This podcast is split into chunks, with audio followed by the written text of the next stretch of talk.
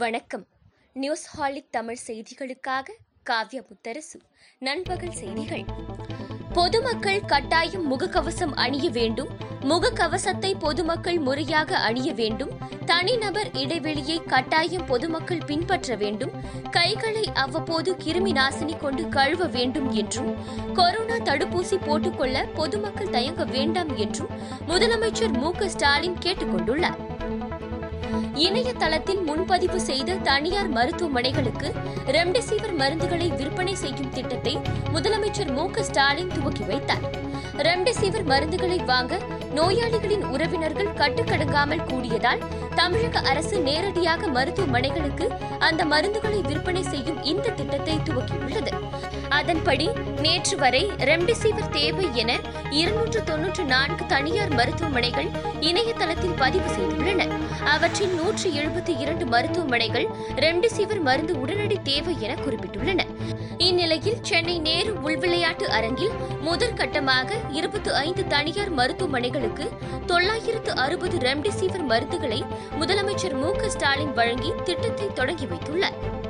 corona தடுப்பு நடவடிக்கைகள் குறித்து ஆய்வு செய்ய முதலமைச்சர் மு ஸ்டாலின் நாளை கோவை செல்ல உள்ளார் தமிழகத்தில் கொரோனா பரவல் அதிகரித்து வரும் நிலையில் கொரோனா பாதிப்பு அதிகம் உள்ள மாவட்டங்களுக்கு நேரில் சென்று ஆய்வு மேற்கொள்ள முதலமைச்சர் மு ஸ்டாலின் திட்டமிட்டுள்ளார் அந்த வகையில் முதற்கட்டமாக நாளை காலை பதினோரு மணிக்கு கோவை செல்ல உள்ள முதலமைச்சர் அங்கு மாவட்ட ஆட்சியர் மற்றும் அனைத்து துறை அதிகாரிகளுடன் ஆலோசனை நடத்துகிறார் தொடர்ந்து கோவை அரசு கலை அறிவியல் கல்லூரியில் இருநூற்று ஐம்பது படுக்கைகளுடன் அமைக்கப்பட்டுள்ள கொரோனா சிறப்பு சிகிச்சை மையத்தை ஆய்வு மேற்கொள்வார் என கூறப்படுகிறது மருத்துவமனைகளில் கூடுதல் கட்டணம் வசூலிப்பது மருந்துகளை கூடுதல் விலைக்கு விற்பனை செய்வது மற்றும் அரசின் இலவச சேவைகளுக்கு பொதுமக்களிடம் கையூட்டு பெறுவது போன்ற மனித நேயமற்ற செயல்களில் ஈடுபடுவோர் மீது குற்றவியல் நடவடிக்கை மேற்கொள்ளப்படும் என தமிழக அரசு எச்சரிக்கை விடுத்துள்ளது மிகவும் ஆபத்தான மரபணு மாற்று வைரஸ் சிங்கப்பூரில் பரவுகிறது என்ற டெல்லி முதலமைச்சர் கெஜ்ரிவால் கூறியதை அந்நாட்டு அரசு மறுத்துள்ளது இப்படி ஒரு வைரஸ் சிங்கப்பூரில் பரவுவதாகவும் அதன் மூலம் இந்தியாவில் கொரோனா மூன்றாம் அலை உருவாகும் எனவும் கெஜ்ரிவால் ட்வீட் செய்திருந்தார் இதை மறுத்துள்ள சிங்கப்பூர் சுகாதார அமைச்சகம் சிங்கப்பூர் மரபணு மாற்று வைரஸ் என்று எதுவும் இல்லை என்றும் தற்போது சிங்கப்பூரில் காணப்படுவது இந்தியாவில் காணப்பட்ட B one six one seven two virus மட்டுமே என்றும் தெரிவித்துள்ளது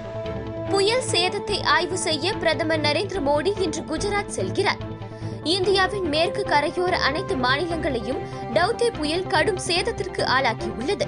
இந்நிலையில் பிரதமர் நரேந்திர மோடி இன்று காலை ஒன்பதரை மணிக்கு குஜராத் சென்றடைந்தார் பாவ் நகரில் இருந்து வான் மூலம் அவர் புயல் சேதங்களை பார்வையிட உள்ளார் அதன் பின்னர் அகமதாபாத்தில் உயர் அதிகாரிகளுடன் நிவாரண பணிகள் குறித்து பிரதமர் ஆலோசனை நடத்தவுள்ளார் தமிழக அரசின் கொரோனா தடுப்பு நடவடிக்கைகளுக்கும் மருத்துவ தேவைக்கும் தாராளமாக உதவ முன்வர வேண்டும் என தொழில் நிறுவனங்களை முதலமைச்சர் மு க ஸ்டாலின் கேட்டுக் கொண்டுள்ளார் கொரோனா காலத்தில் தொழில்துறையின் பங்களிப்பு மற்றும் செயல்பாடுகள் குறித்து சென்னை தலைமை செயலகத்தில் முதலமைச்சர் மு க ஸ்டாலின் ஆலோசனை நடத்தினார்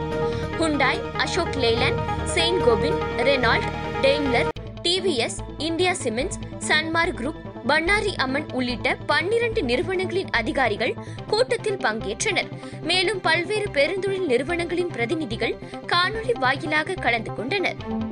சாகித்ய அகாடமி விருது பெற்ற முதுபெரும் எழுத்தாளர் கி ராஜநாராயணன் காலமானார் தமிழக அரசின் மரியாதையுடன் இறுதி சடங்கு நடைபெற்றது தமிழக அரசால் அனுமதி வழங்கப்பட்ட மருத்துவர்கள் காவல்துறையினர் பத்திரிகை மற்றும் ஊடகத்துறையினர் அத்தியாவசிய பணியாளர்கள் மத்திய மாநில அரசு பணியாளர்கள் தலைமை செயலக அலுவலர்கள் வழக்கறிஞர்கள் உள்ளிட்டோர் பணி நிமித்தமாக செல்லும் போது வாகன தணிக்கை இடங்களில் அடையாள அட்டையுடன் செல்ல அனுமதிக்கப்படுவார்கள் என்று சென்னை மாநகர காவல்துறையினர் தெரிவித்துள்ளனர் இவர்களுக்கு இ பதிப்பு தேவையில்லை என்றும் தெரிவிக்கப்பட்டுள்ளது முக்கிய சாலைகளில் அத்தியாவசிய பொருட்கள் எடுத்து செல்லும் வாகனங்கள் ஆம்புலன்ஸ் ஆகியவை செல்வதற்கு தனி வழி ஏற்பாடு செய்யப்பட்டுள்ளதாகவும் போலீசார் தெரிவித்துள்ளனர் அத்தியாவசிய பணிகளுக்கு செல்வோர் அடையாள அட்டை இருந்தும் அனுமதிக்கப்படாததை அடுத்து காவல் ஆணையர் இந்த உத்தரவுகளை பிறப்பித்துள்ளார் இந்தியாவில் முதன்முறையாக கண்டறியப்பட்ட உருமாறிய கொரோனா தொற்று வகையால் பிரிட்டனில் இரண்டாயிரத்திற்கும் மேற்பட்டோர் பாதிக்கப்பட்டிருப்பது கண்டறியப்பட்டுள்ளது தடுப்பூசி போட்டுக் கொள்ளாதோருக்கு அதிகம் தொற்று பரவியுள்ளதால் அனைவரும் தடுப்பூசி போட்டுக் கொள்ள வேண்டும் என்று மருத்துவத்துறை அமைச்சர் மேட் ஹான்காக் தெரிவித்துள்ளார் கூகுள் நிறுவனம் இந்தியாவில் கூகுள் நியூஸ் டிஸ்கவர் வலைதள பிரிவுகளில் நியூஸ் ஷோகேஸ் என்ற செய்தி பலகையை அறிமுகப்படுத்தியுள்ளது இதில் சிறந்த செய்திகள் கருத்துருக்கள் ஆகியவற்றை தரும் அச்சு மற்றும் ஊடக நிறுவனங்களுக்கு சன்மானம் தரப்படும் என்றும் கூகுள் தெரிவித்துள்ளது